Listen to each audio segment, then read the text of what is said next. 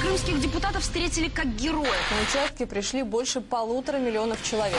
Почти 97% жителей проголосовали за вхождение полуострова в состав России. Рассказ военного обозревателя «Комсомольской правды» Виктора Баранца. Нашего корреспондента Он расскажет. репортаж Виталия. Репортеры. Рассказ репортера. Когда я решил его написать и почему я решил его написать, это случилось 18 марта 2014 года, в этот момент 100-тысячного митинга на Красной площади. Там я повстречал моих главных героев, журналистов двух изданий такого оппозиционно-либерального толка, которые получили каждое задание, получили изгадить этот митинг. Это рассказ о журналистской и человеческой совести, о об умении быть мерзопакостным, продавать эту совесть и об умении чувствовать эту совесть и не торговать ею. Это фактически рассказ о сегодняшней журналистике и о великом празднике, который мы отмечали 18 марта 2014 года, когда Крым возвратился к родным берегам, когда на Красной площади было 100-тысячный митинг, когда выступал Путин. Да, собственно, мне уже нечего рассказывать. Давайте лучше вам почитаю рассказ. Часть первая. На факультете журналистики Московского гуманитарного университета учились два друга, однокурсника – Иосиф Шульман и Василий Будник. Весной 2014 года они были уже студентами выпускного курса и проходили стажировку. А Поскольку у Иосифа была специализация по радиожурналистике, он попросил факультетское начальство направить его на любимую радиостанцию «Московское эхо».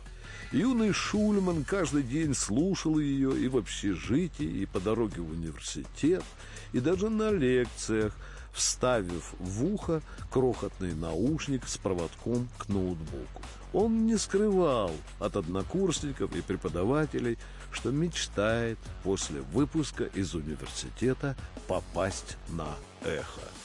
Вася Будник не одобрял выбор друга. «Ты сильно рискуешь, Йося», — говорил он Шульману. «Радиостанция, конечно, интересная, но с каким-то вонючим душком. К тому же постоянно катит ядовитую бочку на Кремль, на правительство, на Госдуму, да на всю Россию катит. Вот попадешь на эхо, а его раз и прихлопнут, как таракана домашним тапком, и будешь ты искать новую работу».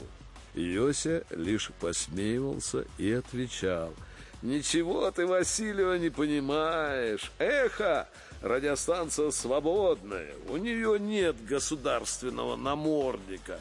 Там можно говорить все, что думаешь, а не то, что хочется Кремлю». Йося на факультете журналистики был знаменит тем, что года полтора назад написал курсовую работу, которая на всероссийском конкурсе творческой молодежи заняла первое место, а на студенческом форуме в Селигере сам Путин вручал ему грамоту. А еще Йося получил денежную премию, которой хватило аж на два ящика итальянского вина – Славно погудел народ в тот вечер в общаге. Курсовая работа Шульмана называлась так «Радиостанция «Московское эхо» и «Свобода слова в России». А самый интересный раздел был озаглавлен интригующе. Почему президент России не закрывает радиостанцию «Московское эхо»? Этот раздел студент Шульман густо нашпиговал высказываниями политиков, сотрудников и слушателей радиостанции, фактами и цитатами, найденными на бескрайних просторах интернета. Правда, и на сайте радиостанции, и в блогах часто находил Йося и такие реплики – которые сильно портили ему настроение лютым матом.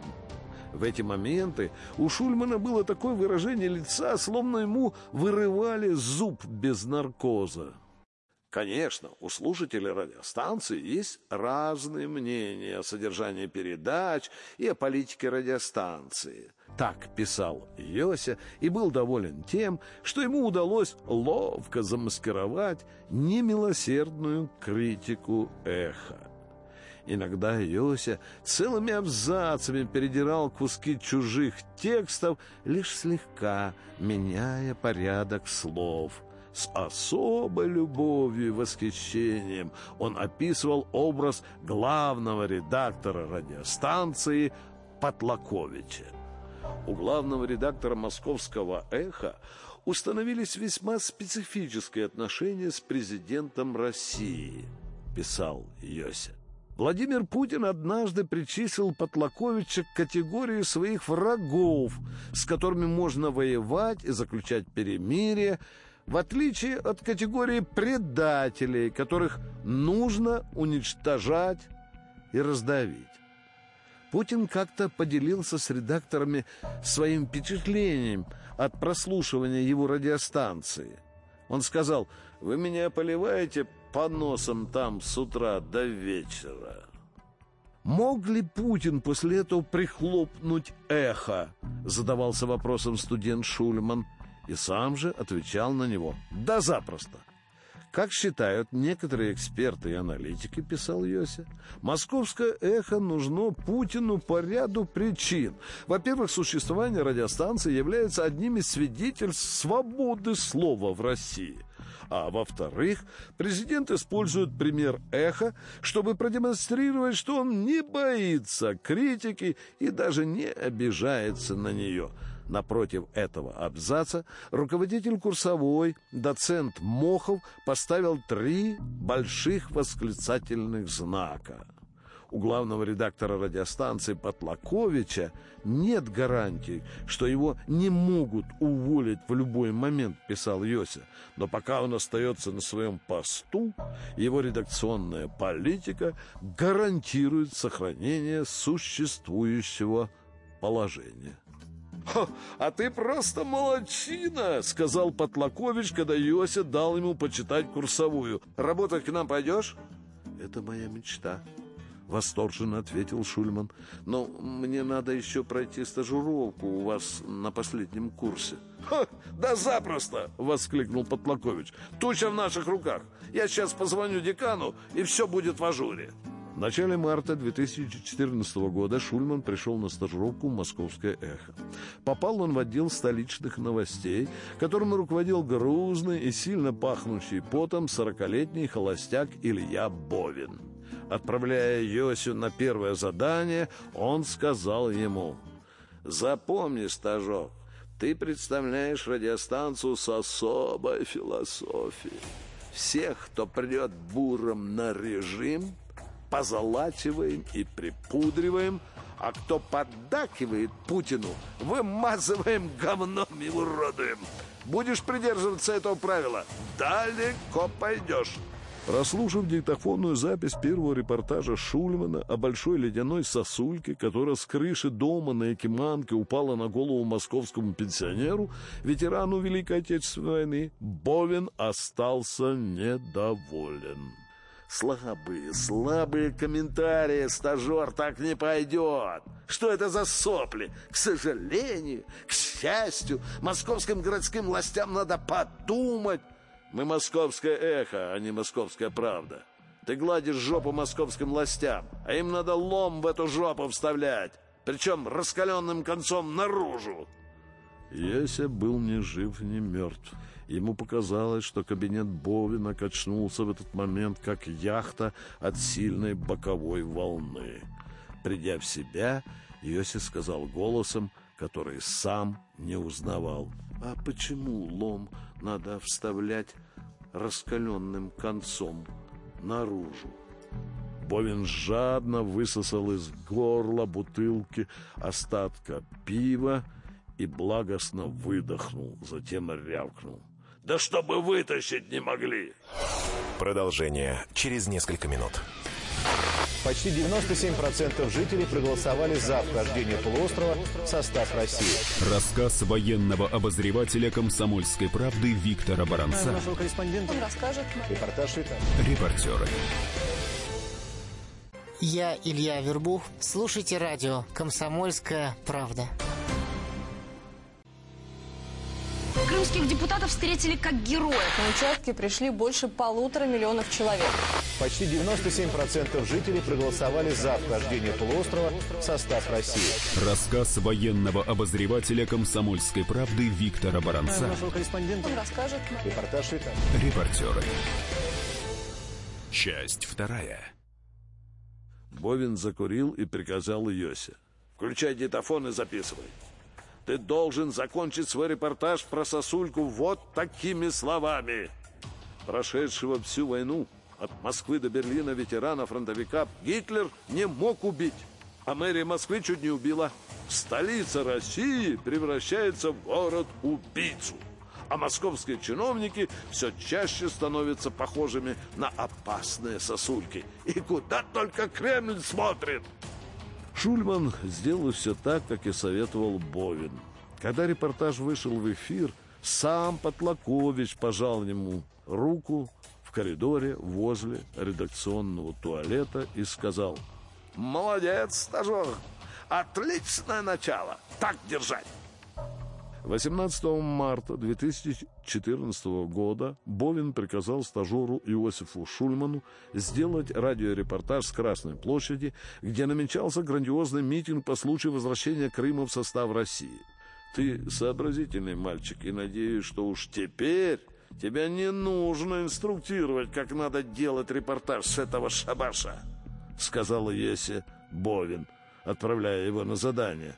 Размажь его по полной. Все будет окей, бодро ответил Шульман. До начала митинга оставалось еще полдня. Йосип позвонил другу-однокурснику Васе Буднику, который стажировался в отделе новостей оппозиционной и злоязыкой новой столичной газеты. Вася сообщил ему, что тоже получил задание сделать репортаж с митинга на Красной площади по случаю возвращения Крыма в состав России. Они договорились встретиться у выхода из метро Александровский сад. Оттуда вместе и пошли на густо запруженную людьми и флагами Красную площадь. Гремела музыка, кто-то пытался петь, звенел смех. Шульман включил диктофон и представился обладателю красного банта. Спросил его. «Извините, вы коммунист?» Человек ответил. «Да, я коммунист с 50-летним стажем.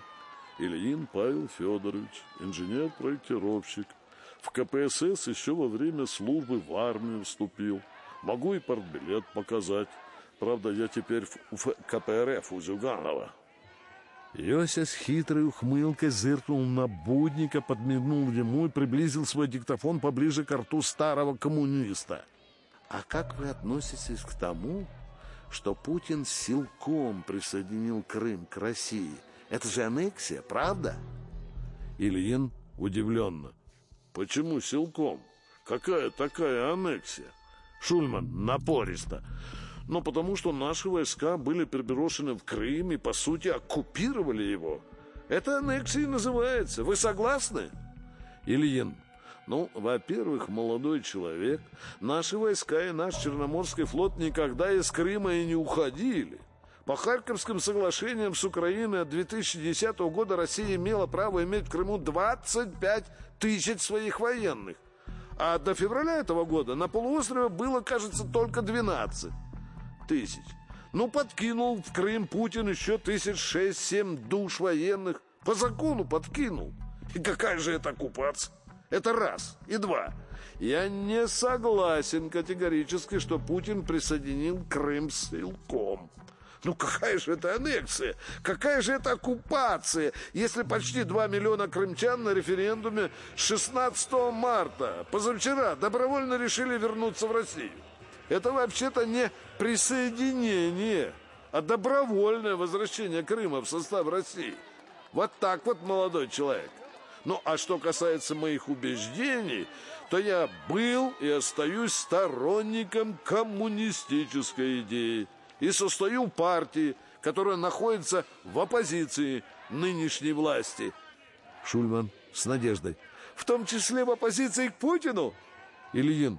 В том числе и Путину. Когда президент наш в 2005 году, кажется, отдал Китаю 337 квадратных километров русской земли, он стал моим личным врагом. Да-да, я кипел от негодования. А сейчас Путин сыграл главную роль в возвращении Крыма домой. Площадь Крыма какая, а? А 27 тысяч квадратных километров. Так что Путин с лихвой вернул России должок.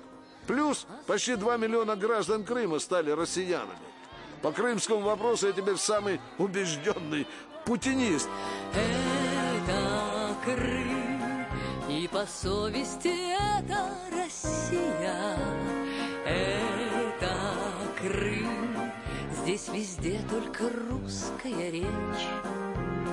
Это Крым, здесь названия до боли родные. Симферополь и Ялта, Севастополь и Керчь. Шульман больше не стал слушать старого коммуниста. Сухо сказал ему спасибо, хмуро посмотрел на Будника и выключил диктофон. Настроение у Йоси явно испортилось. Вася тоже не стал дослушивать старого коммуниста Ильина. Ведь он говорил совсем не то, что было нужно его газете.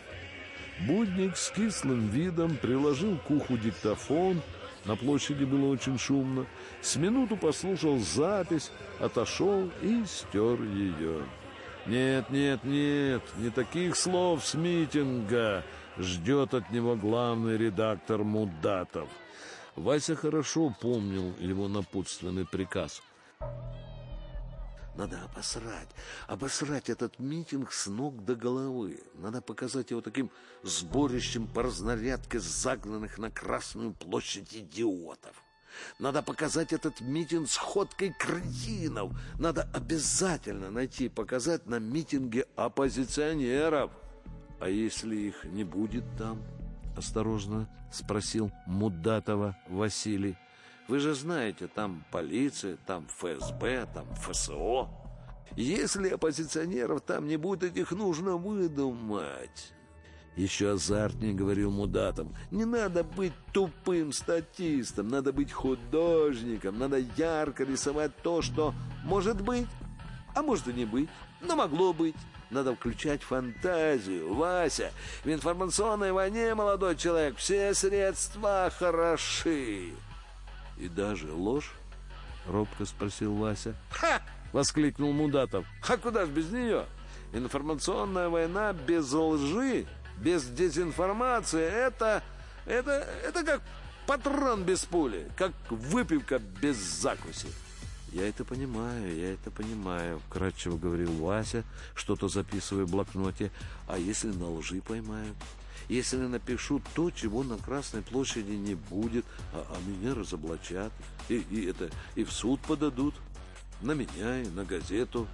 Мудатов еще больше завелся.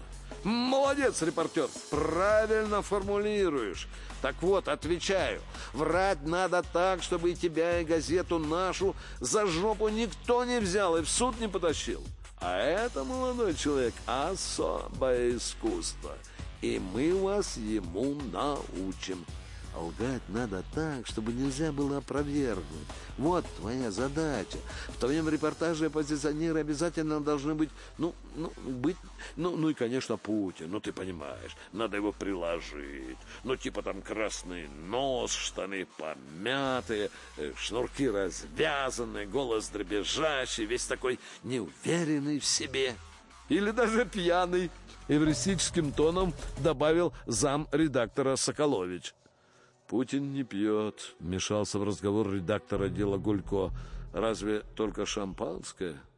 «Сделаешь красиво, получишь тройной гонорар», — вдохновлял Васю Мудатов. «Денег не пожалею». По редакции ходил слух, что Ходорковский отвалил газете аж миллион долларов. Расставшись с Шульману посреди густо запруженной народом Красной площади, Вася с большим трудом, но с решительным энтузиазмом протиснулся сквозь плотную толпу почти к самой сцене, на которой стоял Путин. И ему стало страшно.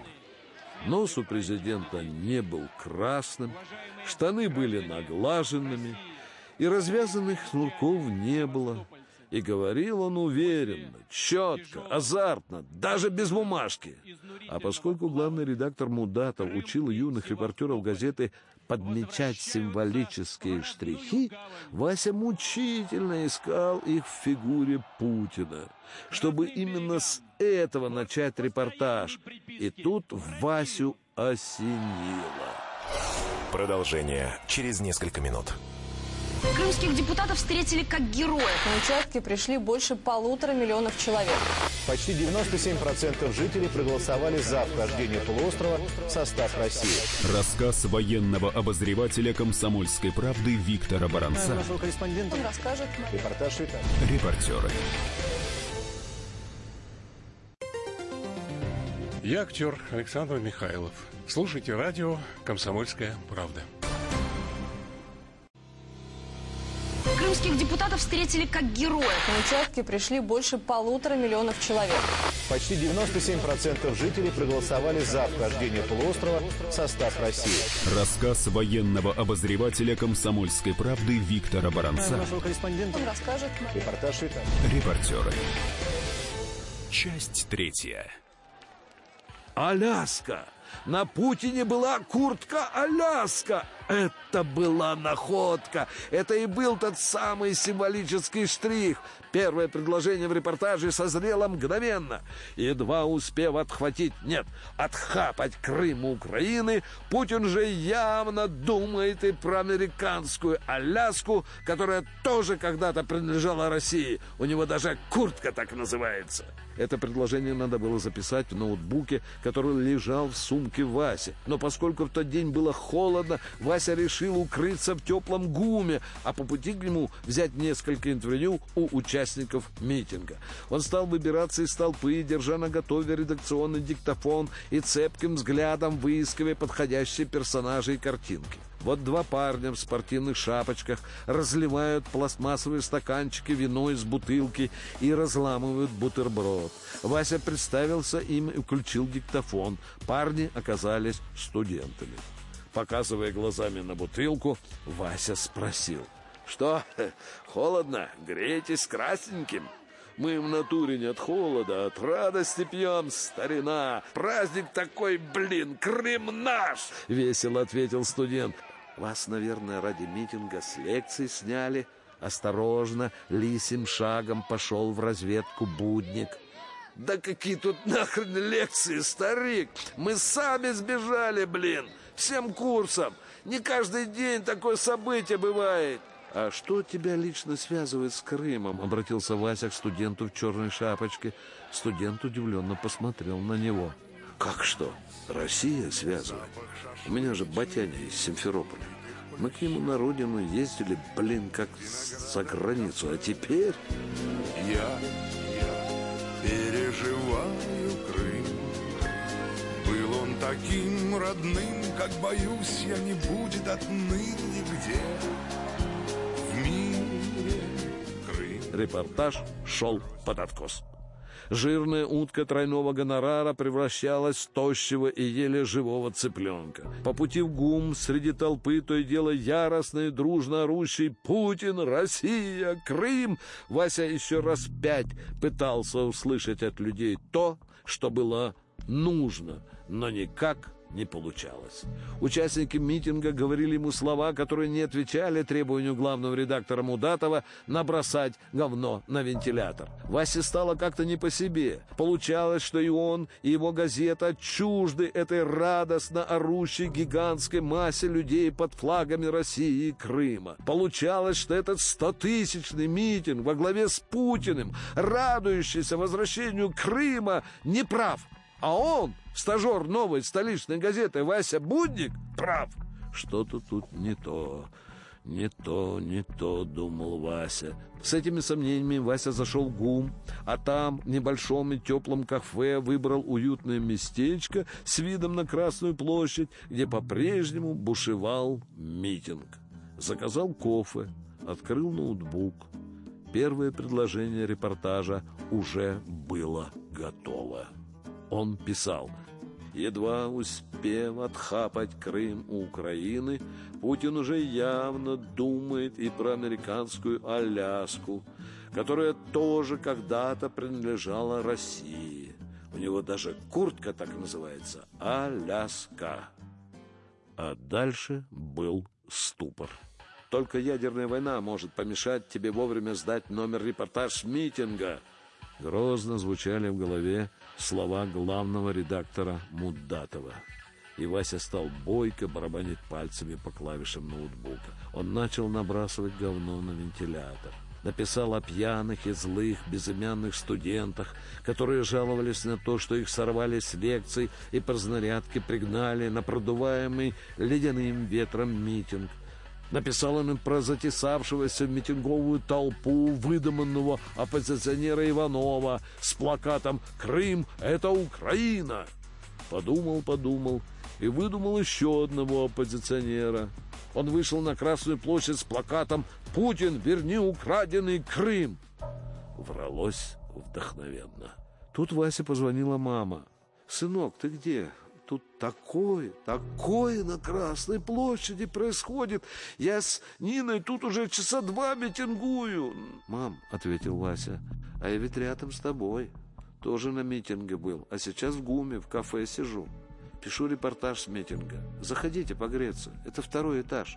Минут через двадцать мама появилась со своей двоюродной сестрой Ниной Петровной.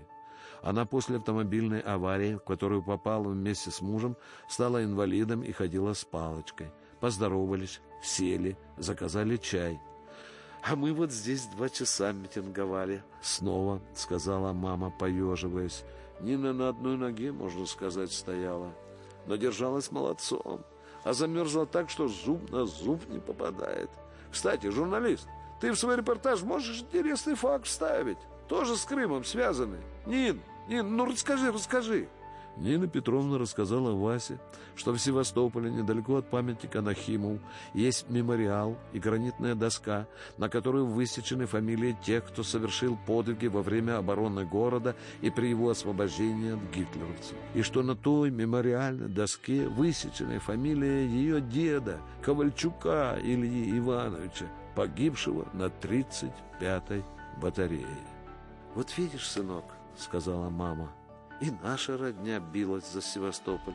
Ты напиши, напиши об этом обязательно». Тут Нина Петровна раскрыла сумку, долго копалась с ней и, наконец, достала то, что хотела. В ее руке Вася увидел старую медаль за оборону Севастополя. Сказала уважительно и печально. «Вот что храню, как память про нашего Илью Ивановича. Сегодня у него был бы праздник. В мае мы обязательно должны съездить в Севастополь и положить цветы на могилку. Вася переворачивал старую медаль с одной стороны на другую таким движением пальцев, словно она обжигала ему руки. Сумбурные, колючие мысли роились в его голове. Когда чай был выпит, мама и Нина Петровна ушли, а Вася быстро набрал в Яндексе Севастополь, мемориал, и среди бесконечного количества фамилий, высеченных на розовато-сером граните, наконец-то нашел белое слово «Ковальчук и И». Репортажу номер Вася не сдал. Редактор отдела Гулько бомбил его звонками, но Вася долго не брал трубку. Он не знал, какими словами объяснить свой отказ. Лихорадочно подбирал варианты для оправдания. Вспомнил слова преподавателя журналистики. Стажер имеет право отказаться от выполнения редакционного задания, если оно не соответствует его идейным убеждениям или противоречит нравственным принципам. Слова были красивые, но Вася не мог объяснить свои идейные убеждения и нравственные принципы. А Гулько продолжал и продолжал звонить. И Вася решился ответить. Редактор отдела расстрелял его пулеметной очередью самых модных и лютых матюков. «Все, закончилась твоя стажировка!» Вася не дослушал его, выключил телефон. Он вышел из ГУМа и повернул на Красную площадь. Митинг уже закончился, но люди не расходились. За историческим музеем Будник повернул к Александровскому саду. Слева была могила неизвестного солдата и гранитный мемориал в честь городов-героев. В тот день особенно много цветов лежало на гранитной тумбе с золотыми буквами «Севастополь». Вася нашел место на свободной скамейке под старой липой, вытащил из сумки ноутбук и нашел радиоволну московского эха. И сразу же узнал голос Шульмана. Спрашивается, Чему радуются эти сто тысяч угрюмых и замерзших москвичей, которых по кремлевской разнарядке согнали на Красную площадь? Тому, что Россия отжала Крым у Украины? Этот митинг был больше похож на воровской праздник. Так говорил Шульман. Знал бы я в лицо эту мразь, морду бы набил. Зло сказал Васе, бедненько одетый мужик, сидевший на лавке рядом. Как вы, молодой человек, можете вообще слушать такое мерзкое радио? Вася не ответил. Улыбнулся, встал и пошел к метро. Тут позвонил Шульман. Сказал весело. «Ну, так мы пивка побьем сегодня вечерком?» «Что-то не хочется», — ответил Вася. «У меня сейчас настроения нет. Мне надо другую газету для стажировки искать». Шульман что-то хотел спросить у Будника, но тот отключил телефон. Утром в новой столичной газете репортаж о митинге все-таки появился. Автором значился некто Ардалеон Кривогузов. Это был псевдоним Гулько. Вася сразу узнал его маститый, разухабистый стиль.